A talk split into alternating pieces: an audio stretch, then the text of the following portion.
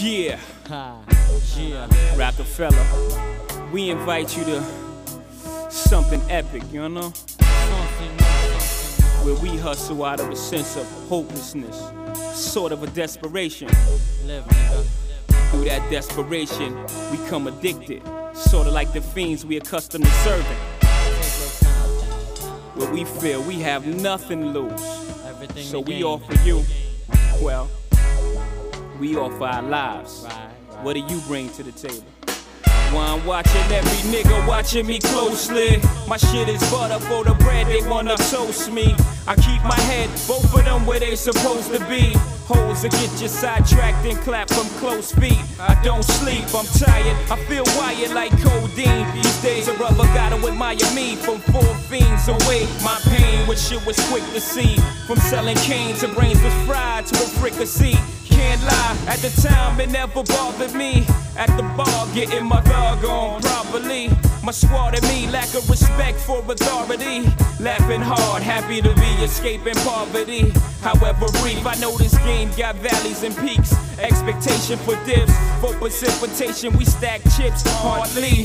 The youth I used to be, soon to see a million, no more. Big Willie, my game is grown, prefer you call me William. Illin for revenues, grateful me like Channel 7 News, round 7 Jews, head dead in the mic, forgetting all I ever knew. Convenient amnesia, I suggest you call my lawyer, I know the procedure. Block my body, can't trap my mind easily. Explain why we adapt to crime. I'd rather die enormous than live dormant, that's how we on it. Live at the main event, I better trip them out, we on it.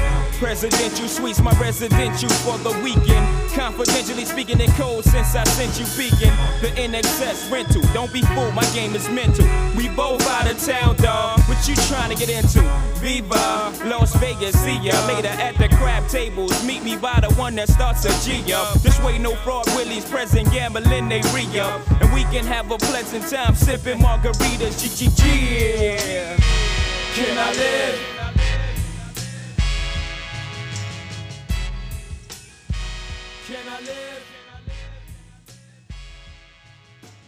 Welcome to the thesis, Kenneth. First, I would like to thank you for taking the time out of your schedule to participate in season one of my podcast.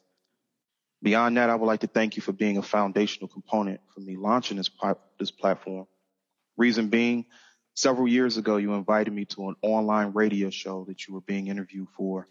And I thought to myself, like, man, I can do this. You know, this, this should be pretty easy. And, uh, ever since then, I kind of held on to it. And I was like, man, I'm gonna launch a podcast. I'm gonna launch a podcast. I could do this. I could do this. You know, it took some time and here we are, you know, and I'm glad that that inspirational conversation, that inspirational moment led to where we are now. And what I've done throughout this season thus far is give people their flowers while I have the opportunity to do so.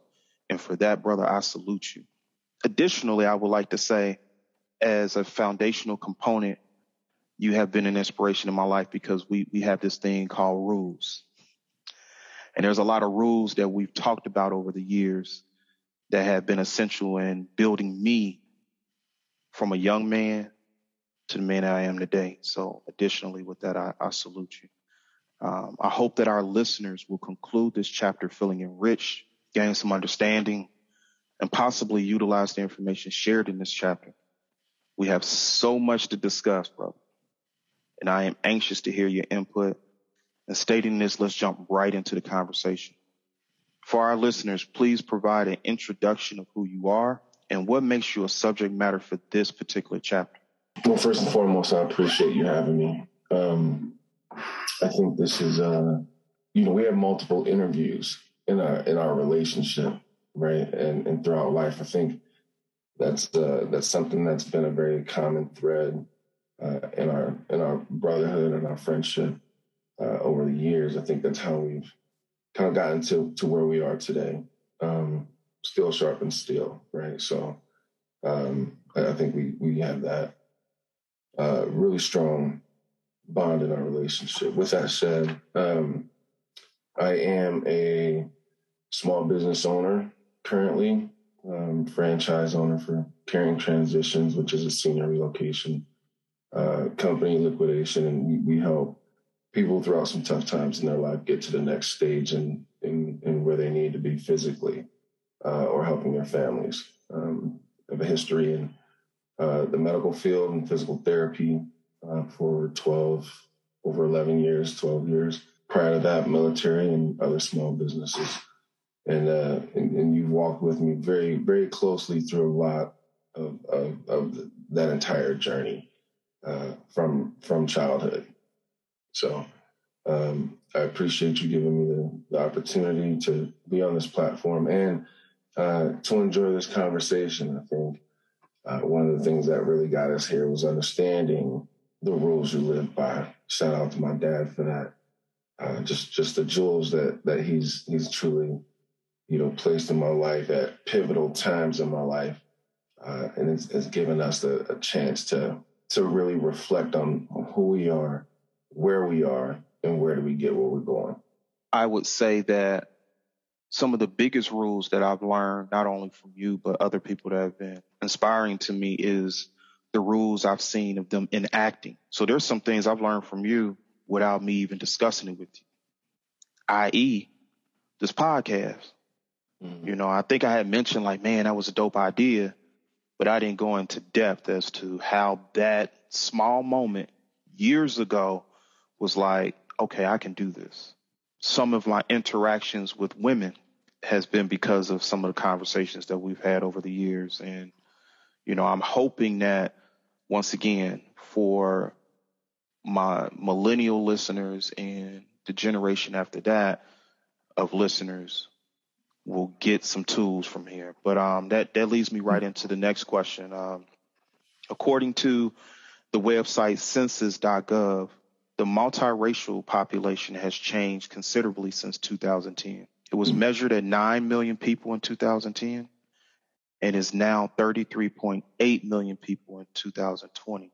That is a 276% increase wow. in, in, in 10 years. And that could be for several reasons.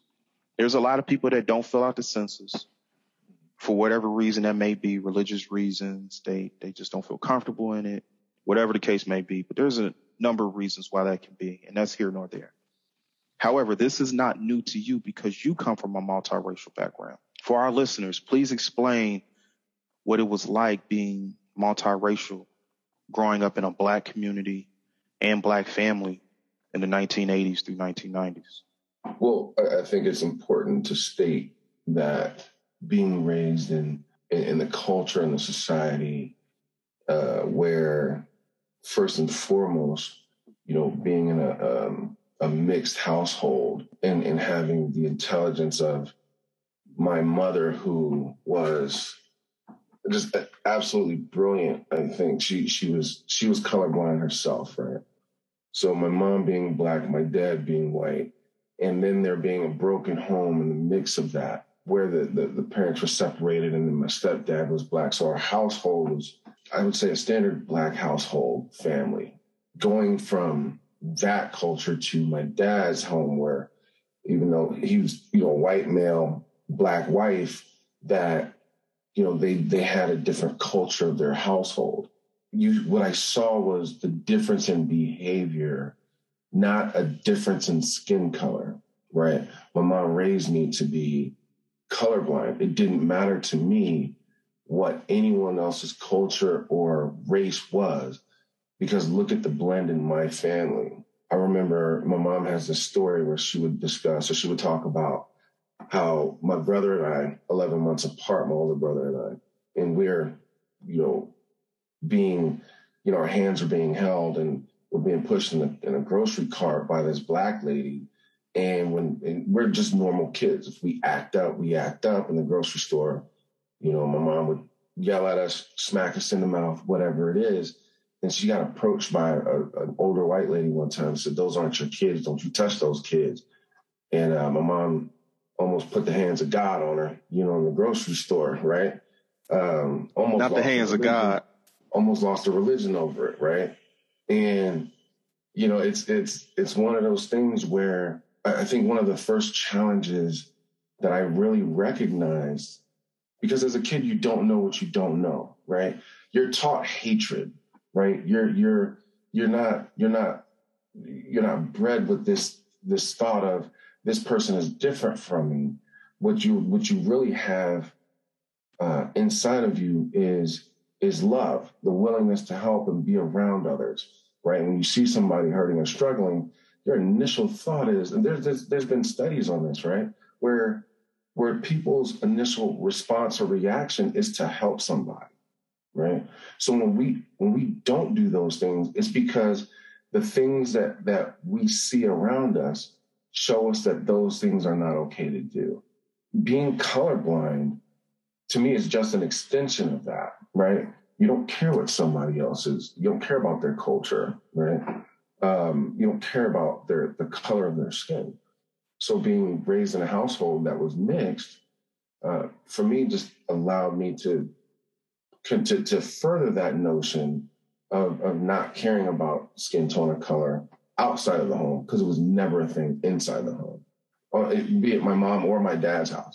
I will say this: we've known each other for quite some time since 1996, and I didn't realize what cultural biases I had until I became friends with you and your brother. Mm-hmm. And we've talked several times about how somebody we went to high school with said something to me like, uh, what's up with that white dude you're hanging out with? And I was confused who the hell they was talking about. You know mm-hmm. what I'm mm-hmm. saying? And I'm mm-hmm. like, I, they must have caught the confused face. And they, I was like, you know, well, well, who are you talking about? You know, right.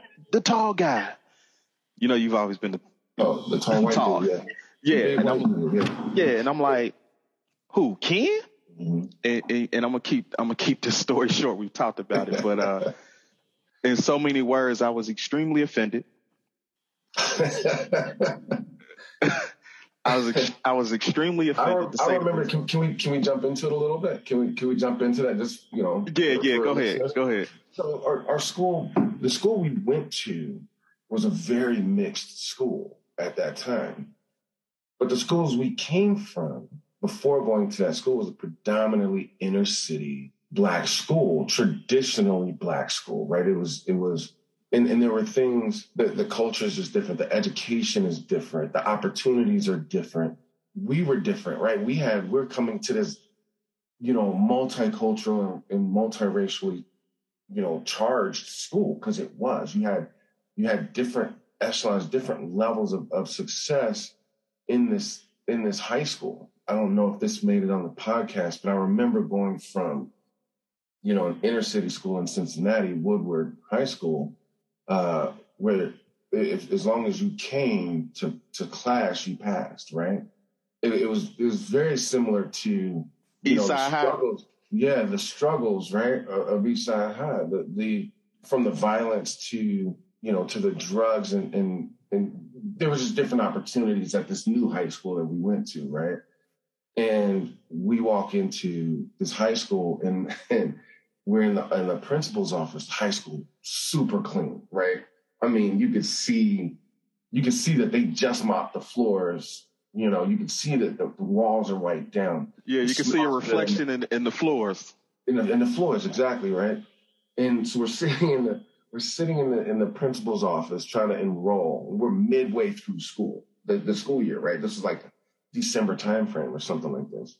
And my brother comes running. He goes to the bathroom. He comes running back. He's like, "Yo, Ken, the bathrooms is clean." And I was like, "No, it ain't." And we dart off to the bathrooms, and um, there was there was the light bulbs worked in the bathrooms. You know, the toilets flush. It was it was clean. It was it, that was a, a, little bit of a of a culture shock, right? So um, now we're in this environment where we have the ability to succeed, and it's odd that that's where people had a problem with with the, with with us being, you know, our our relationship, our friendship being so close and being biracial because this was a, a, a biracial school so it's, it, it's it's it's a weird statement to to have uh, come across or, or have had to have even dealt with.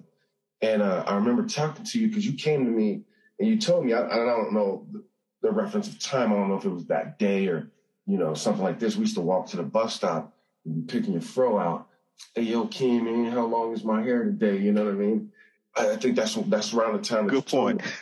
But yo, this dude said, you know what I'm saying, this white dude, and he was talking about you, and I was like, yo, B, I am white, and I am and I am black, right? I'm both. There's, there's make no mistake about it. I accept both sides, and I love both sides of who I am.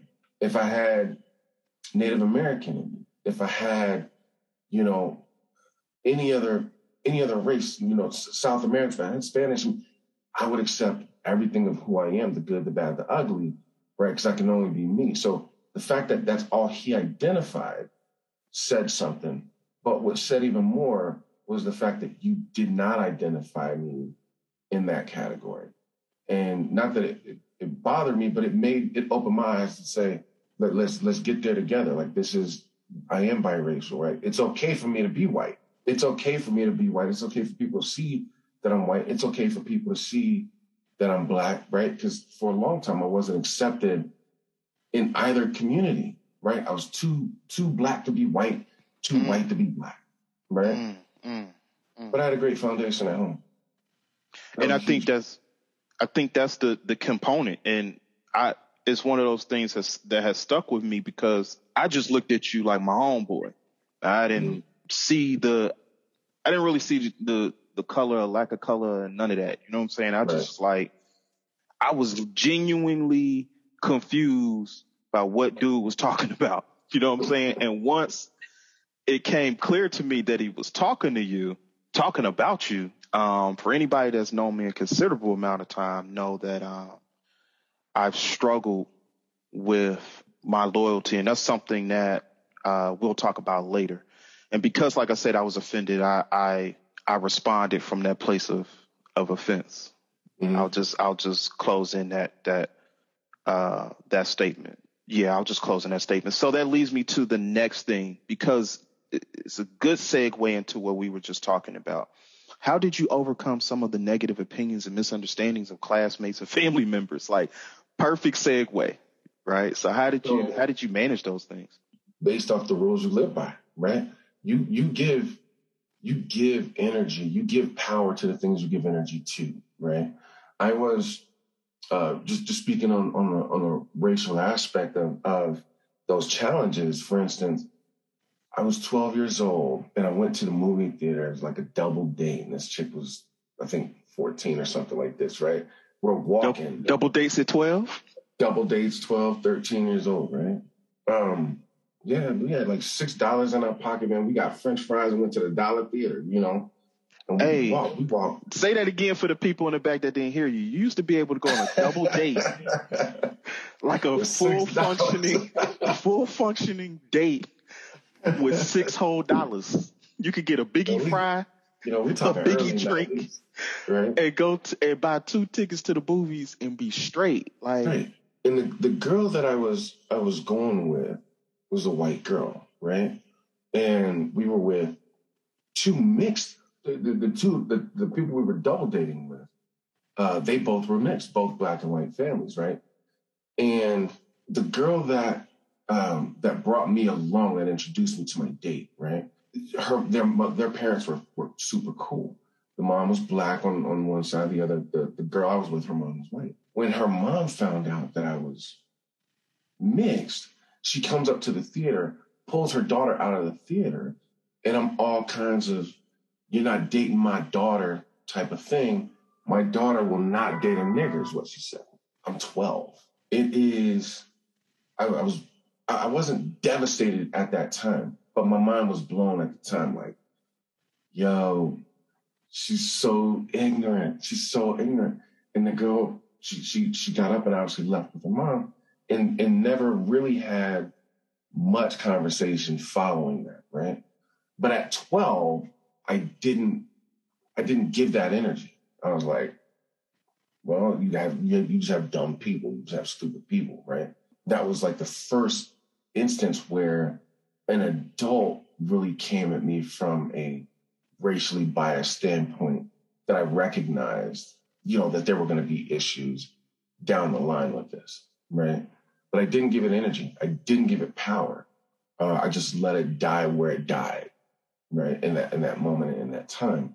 But it just it, it allowed me to be aware that hey, these things can, can can come across later.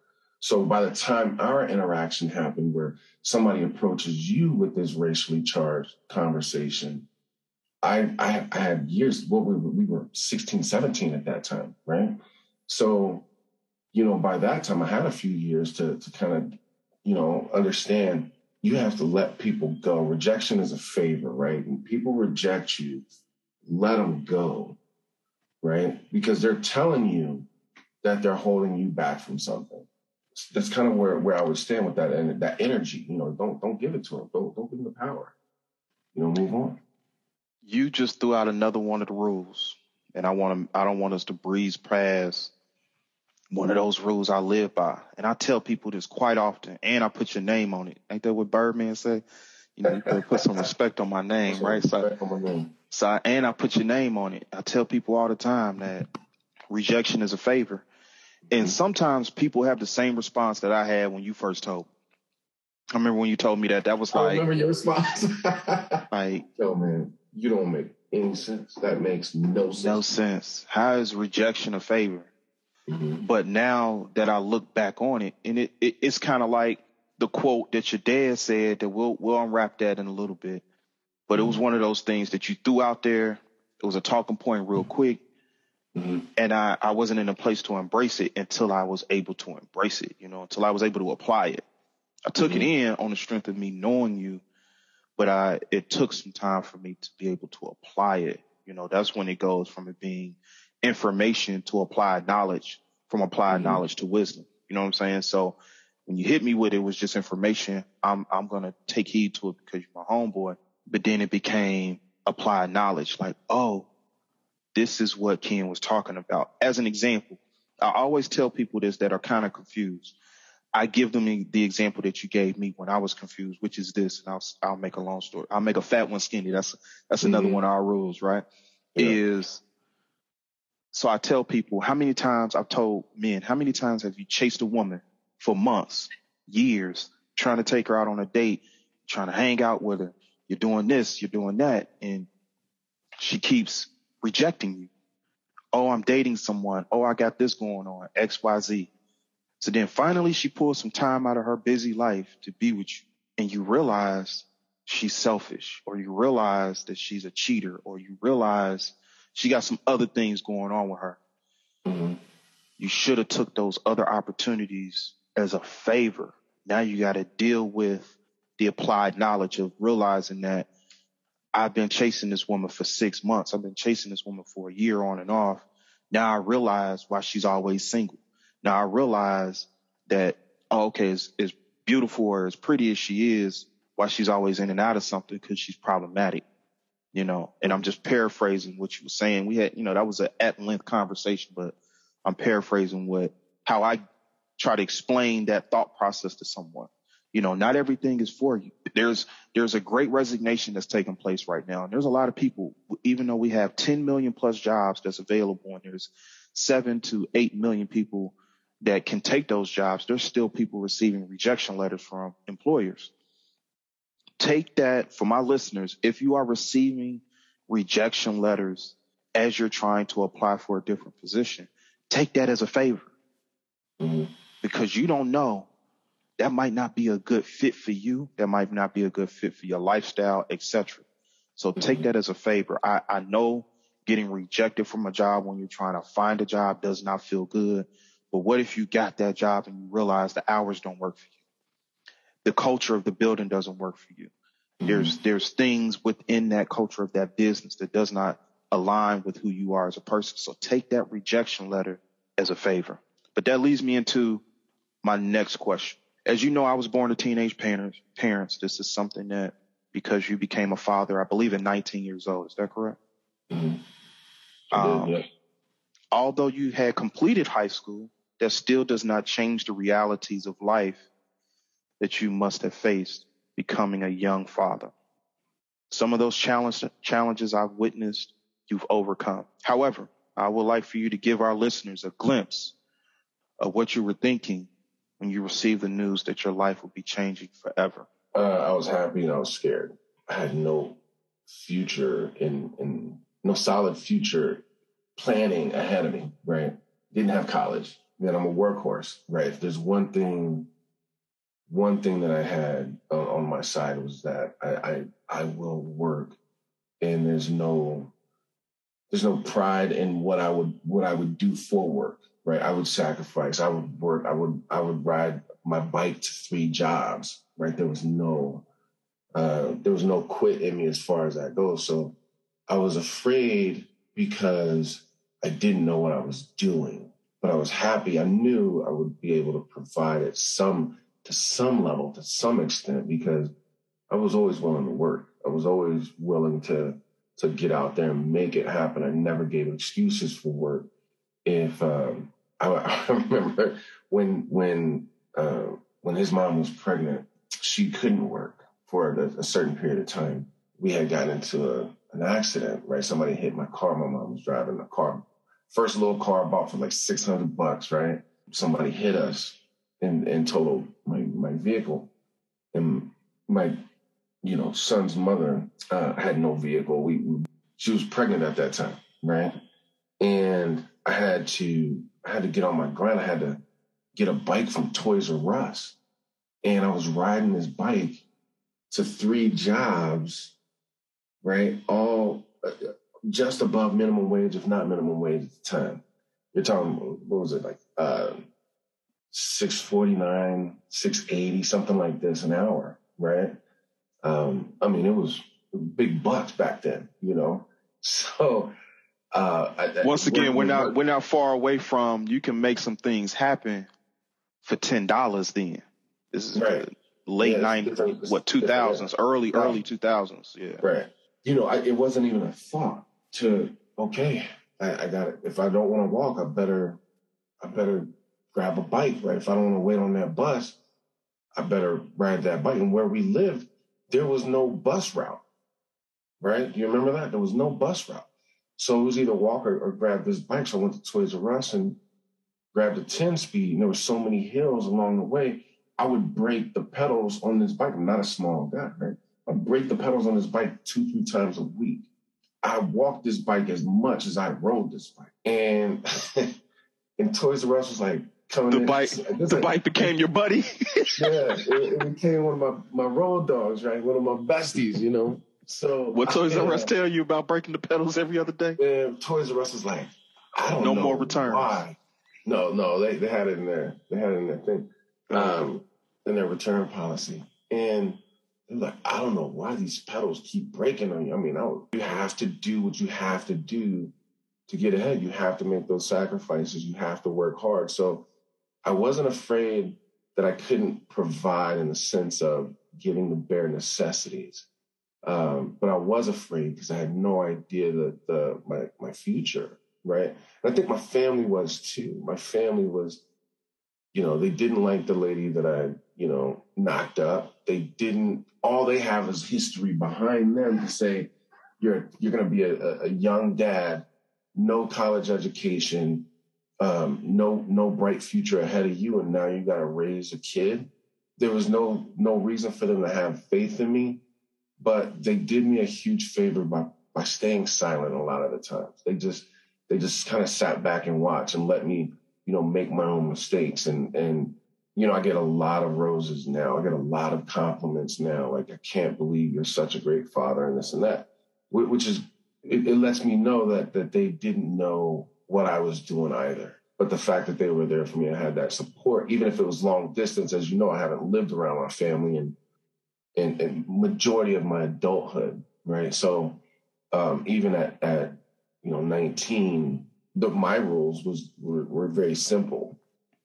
Mm-hmm. My kid comes first before my relationship. Maybe that was a, a a deciding factor in the failure of our relationship is that I put our kid first and she did the same. We we were no longer an item because our the thing that we cared for the most jointly, we we saw taking care of that entity, our son, in two vastly different directions. Mm. Uh, but that was the that was the most important thing in, in in our lives at the time. We just didn't know how to do it together. Both of us coming from broken homes and kind of the background of, of thinking that your kid is also some to some degree your your possession. I'm glad you mentioned that because, and I'm gonna go back briefly to your point that the rules that you live by, and I'm paraphrasing, but the rule that you live by is that my kid come first. And I think what happens when you have these blended families sometimes, and I'm not a I'm not a parent, but when I've witnessed people have trying to navigate the space of blending families or sharing, you know, co-parenting and things of that nature, there are often times where, and I'm this is not a blanket statement, just things I've witnessed where women uh, struggle with putting the child first. They can't separate that yeah, although the relationship did not work out, my number one priority is doing what's best for our child. So they kind of hold a person, a man's child above his head, keep him in the system, whatever the case may be. And I'm glad that I got to witness your fight, your struggle. Watching you help develop my rules. Mm-hmm. I said to myself, if I'm going to be a dad, do I want to be a dad where and we've had this conversation since then. But do I want to be a dad where I have to work three jobs and hustle like Ken is hustling? Or do I want to wait, establish myself, and then have a child? Now, I think I overcorrected. I will say that at this point, you know. But at that time, when I was watching you go through it, I was like, man, Ken is out here busting his butt to do something that I did not actually get to witness and experience with my father you know. So I was like, man, I commend Ken and make sure I tell him like, yo, I appreciate what you're doing. As we've talked about so so often throughout the years, we didn't always have the time to just really ascertain what we were going through. We were just going through it and trying to figure out as we were going through it. Mm-hmm. We raised each other a lot we raised right. it, it, not just you and I, all of us, right? right. And um, we we raised each other a lot. And there's so many things, so many jewels I've gotten from all of you. You're just one key component of our close knit brotherhood, mm-hmm. our our family, you know, our friends. Mm-hmm. And I don't want to labor that, but I do want to acknowledge. I saw how you struggled through some things, and I saw how you persevered too. See, some mm-hmm. sometimes people don't talk. They see they see the end result like when people see me, because I, I haven't lived in Ohio in quite some time neither, right? Right. Oftentimes people, all people know is Brandon. They don't know B. Mm-hmm. So they don't know the struggles and the steps of getting to where I am now and where I plan to continue to go, which is another thing that I mentioned to you offline. Many people who listen to my podcast or who are in my personal life know I went to, I matriculated through a really good school. I went to the University of North Carolina in Chapel Hill. But oftentimes I, re- I do not forget the reality that before I went to that school, I'm a product of, of the community college system. I did not go, you didn't go to college right after high school. I didn't go to college right after high school. And my mother used to hound me about the importance of college. Mm-hmm. And I didn't want to take it serious. One, because that good school we went to in high school, my counselor told me college will never be in your future. I don't see it. You should go to the military. Well, you should go to trade school. That was his first thing he said. He said you should go to trade school. So you need to go to Scarlet Oak. And then after that, you probably really need to consider joining the military. And guess what? I followed directions. Mm-hmm. I went to Scarlet Oaks and I joined the military. But I'm not going to lie and say that when he told me that college would never be in my future, that it hasn't stuck with me. It stuck mm-hmm. with me my mother used to hassle me about going back to school and the importance of collegiate education. And I'd be like, I'll get back, I'll get back to it, you know, when I'm going to take it serious. So then it went from my mother dri- driving me crazy about it to you driving me crazy about it. Yo, B. Yo, I'm in school. I'm getting this GI Bill check. You need to go back to school, bro. And I'm like, yeah, man, mom, dude, she on my back about it. I'ma go. I just want to go when I'm willing to take it serious. All right, B. So you give me like you give me like two, three months, you double back. Yo, B, it's about to be spring semester. You need to sign up for school. Yo, Ken, man, I remember when you told me like a couple months ago, man, like I'm gonna do it. You know, I'm not ready yet. You know, I was doing at that time, I was working from home way before this work from home swag that, you know, thing they doing right now. I was working from home then. You talking about right. many moons ago. You know what I'm saying? So I was comfortable with the life I had at that time make a fat one skinny, came to me one more time. He was like, "Yo, B." I actually think ahead. I pulled you pulled you in because I think I was registering for my next yeah my next semester, and I came to your house not to cut off your version of the story, but I, I, I physically had to bring you with me to the school. I remember that. In my mind, and I probably said it out loud too. I was like, "Man, F it, Ken, let's go." Mm-hmm. If it's gonna get you to stop talking about it, cool. Let's go. So you can stop asking me every couple months. I think but, it's also important to say too that you seen me in school, right? Because mm-hmm. you came up to the school a couple times, mm-hmm. you know, and and you know picking me up or whatever it was, right? To me doing my homework at your place. Like we we we've spent significant time even during that time, you know, together where, you know, I think you saw like Ken Ken is at least in there. Sometimes it was only one class, mm-hmm. you know, for that semester. Sometimes it was three or four, right? But for the most, that, that's important to say because there was there were times throughout that those periods of me bothering you where I think that in itself could have been annoying. Hmm. You know, come over here, do I see what you're doing, Ken. You know, mm-hmm. you know I don't. I hope it. I hope I didn't take it as an annoyance. One thing I do want people, our listeners, to understand is my mother had not gone back to college yet. I don't think. You know, I think she might have had started. So you going to school, and then my mother also, I believe, going to school at that same time. All of this is new. My mother's first generation college student. I'm second generation. So all of this is new. So couple that with having your high school counselor say college will never be in your future. I'm still dealing with that animal, right? But I am watching you do it. And I'm like, okay, Ken's making it happen. Yeah, it's only one course, but I didn't care if it was one course or not. At least you're doing it, right? Like I told you earlier, I appreciate that you you stayed on me about it. You didn't do the work. The work you did do was inspire me. You didn't do the work for me to get from Fayetteville Tech to Carolina, but I can't not forget, just like I cannot forget to acknowledge that Fayetteville Tech got me to Carolina. I can't I can't fail to acknowledge that you driving me crazy about it got me to Carolina as well. And that's one of those rules. Like one of the things that I appreciate about our friends is you might not like what your brother tell you, but I'm willing to tell you to save you. So I might not have liked the rules or the constant reminder about beating up the topic about mm-hmm. go to school, Brandon. You need to get back in school. You might, you need to get back in school. Mm-hmm. But I appreciate, oh my gosh, I appreciate that you cared enough about me to force me to go. Thank you. I, I, I really, education is essential. Whatever form of education, I've already, I've already had this conversation briefly before, and I'm going to have someone else on the podcast. Education is essential. Whether you I decide to go, mm-hmm. I, I think this is this is really also very important to state. College is a culture. In our in our background, we didn't have that culture of education right now my mom my mom had an, an associate's degree um, and i don't know if she got it while she was in the military or what have you. She she did and i didn't get to witness her her going through the process of her gaining a, a, additional education.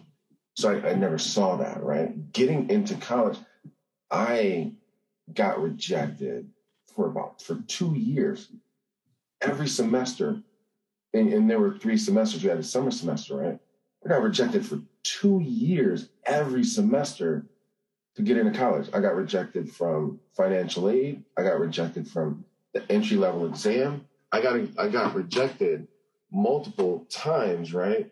I would say that that was probably the best thing that could have happened because did I want to go to school? No, but I was doing it, and and them rejecting me at that time, I probably would have failed out of every class I would have enrolled in because I wasn't ready for the culture of college, not even community college.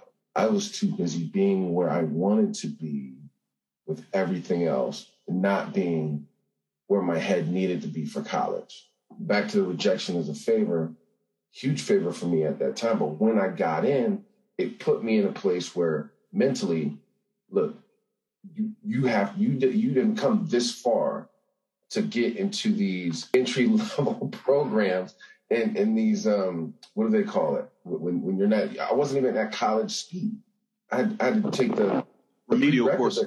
Yeah, the courses. remedial courses. I, I had to take the remedial courses just to get to college level. Mm-hmm. Right. So by the time I got to college level 101s, right, mm-hmm. it was like it was like the you know, I would have loved to have you on that trip with me, right? Because that's a new avenue. I mean, anything that we we did, if we could do it together, we did it together, right? Good, bad, or in between.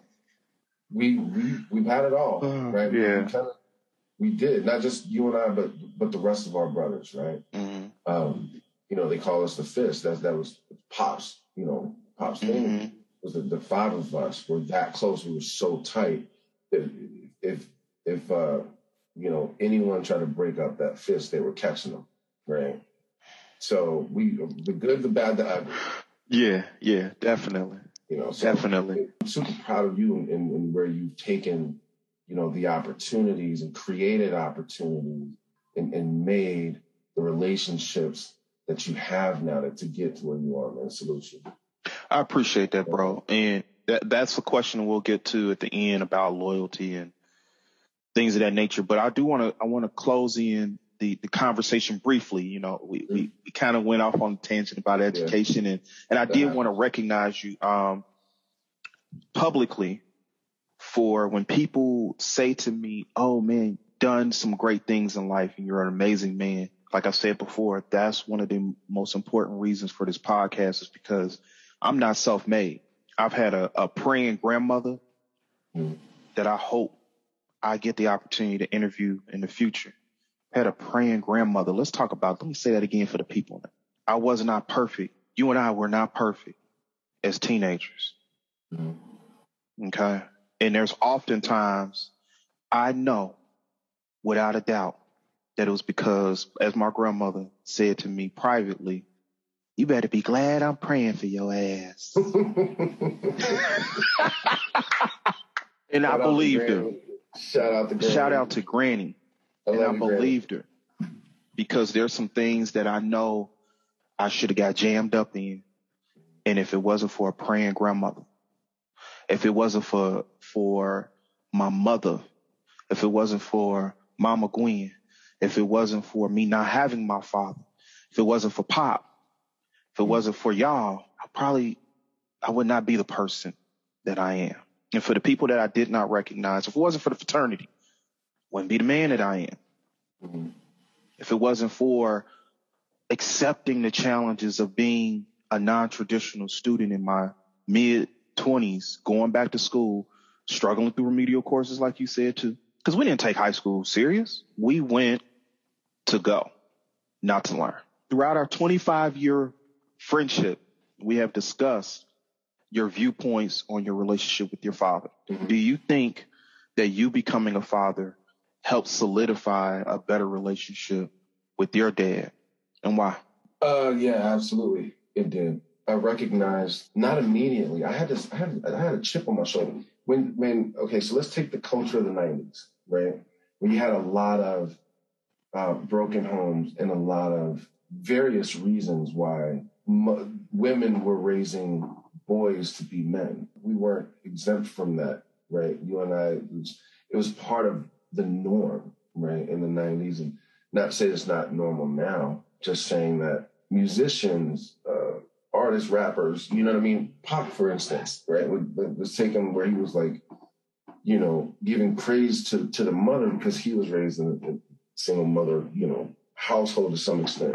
And that's who we had as our idols. That's who we had to look up to right? And so being angry, what, what, what did he say? One of his lyrics was like, um, "No love for my daddy because the coward wasn't there." That may have been his story, but that adopt that that thought process was adopted, you know, very commonly in our environment. The fact that I didn't see my dad on a regular basis, uh, and he was taking care of his family, what he should have been doing, right? It's what he should have been doing. But in our environment, it was like, why are we living where we live? Why do we live with roaches? Why do we live in in in a neighborhood that's this unsafe? Why don't we have clothes? I remember um, going through uh, one school year where we didn't have many clothes that fit us. My mom was doing the best that she could. And I would hate to go to my dad's house he lived in a different state. I hate to go there because they didn't have to worry about the things we had to worry about. And it was uncomfortable to be in a place where they were so privileged, knowing I had to go back to a place where we were not. I, I gained this animosity for him. And then having a child at such a young age, and I remember this too. I was, uh, we had our own apartment at 17, my brother and I, 17 and 18 and I asked my dad. I, my, I worked right, so I had I had myself set up, you know, my bed and everything. My brother didn't. I remember asking my dad for uh, some money to get my brother a bed, and he told me no. And I was so offended. I ended up cussing him out. I, treated him like like like uh, like somebody on the street. Right? I, I cussed him out, let him have it. And he had no idea where that animosity came from. He had no idea that I felt this way about him. The reality is I did, I was entitled, right? I, I felt entitled. I'm not asking for drug money. I'm not asking to get for bail money. I'm not asking to get myself out of something. I'm asking for money for a bed or buy the bed. I'll go pick it up, right? He told me no. He had every right to tell me no. But at 17, 18, that wasn't even an option. How dare you? How dare you tell me no? The struggles that we've had growing up, and and all we're trying to do is gain the minimum so we can continue to to, to work. You know, you tell me no, and then I realized, hey, in, in time, right, where, where you know your your kids mature, right? You don't see this process always and its unfolding, right? You, you see it looking back, right? So so there was a time where I looked back and I I thought to myself, my relationship with my son's mother is none of my son's business. Not that I did something wrong and I need to take it or hide it from him. It's just that it doesn't matter where we're going, right? That's where we were. Those were the decisions that were made, you know, because we love you. We love you equally. And we we created problems. And this is for all of my all of my kids, right? Like if we we loved you equally. We still love you equally and we just see about getting there two different ways. Two different ways. Can I live?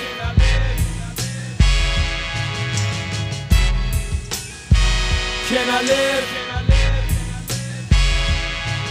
Uh, my mind is infested with sick thoughts that circle like a Lexus. If driven wrong, it's sure to hurt you.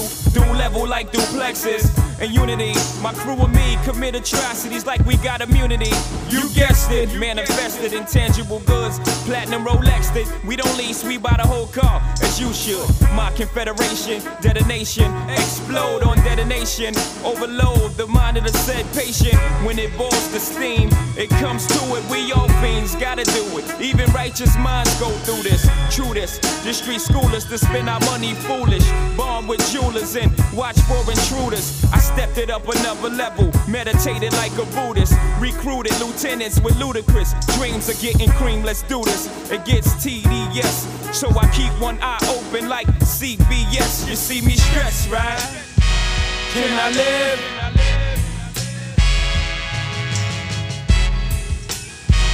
Can I live?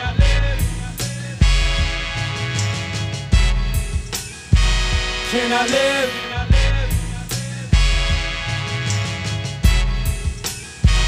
Can I live?